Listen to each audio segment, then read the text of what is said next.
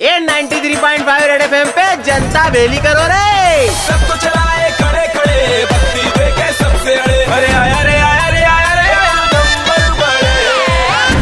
आजकल कुछ उड़ी नहीं पा रहे हैं छोटे।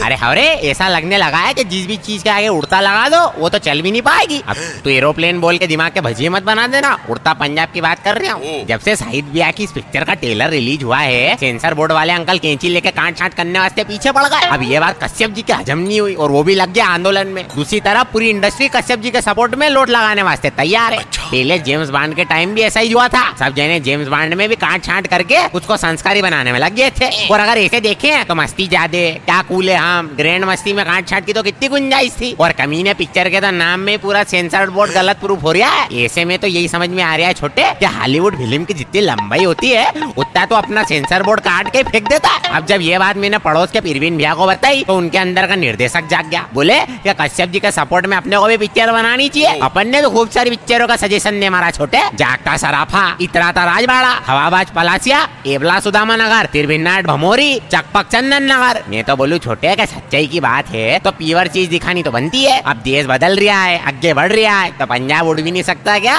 ए? और अगर उड़ता पंजाब में इतनी प्रॉब्लम आ रही है तो जब उड़ता गोवा बनेगा तब क्या होगा ninety three point five Red FM पर।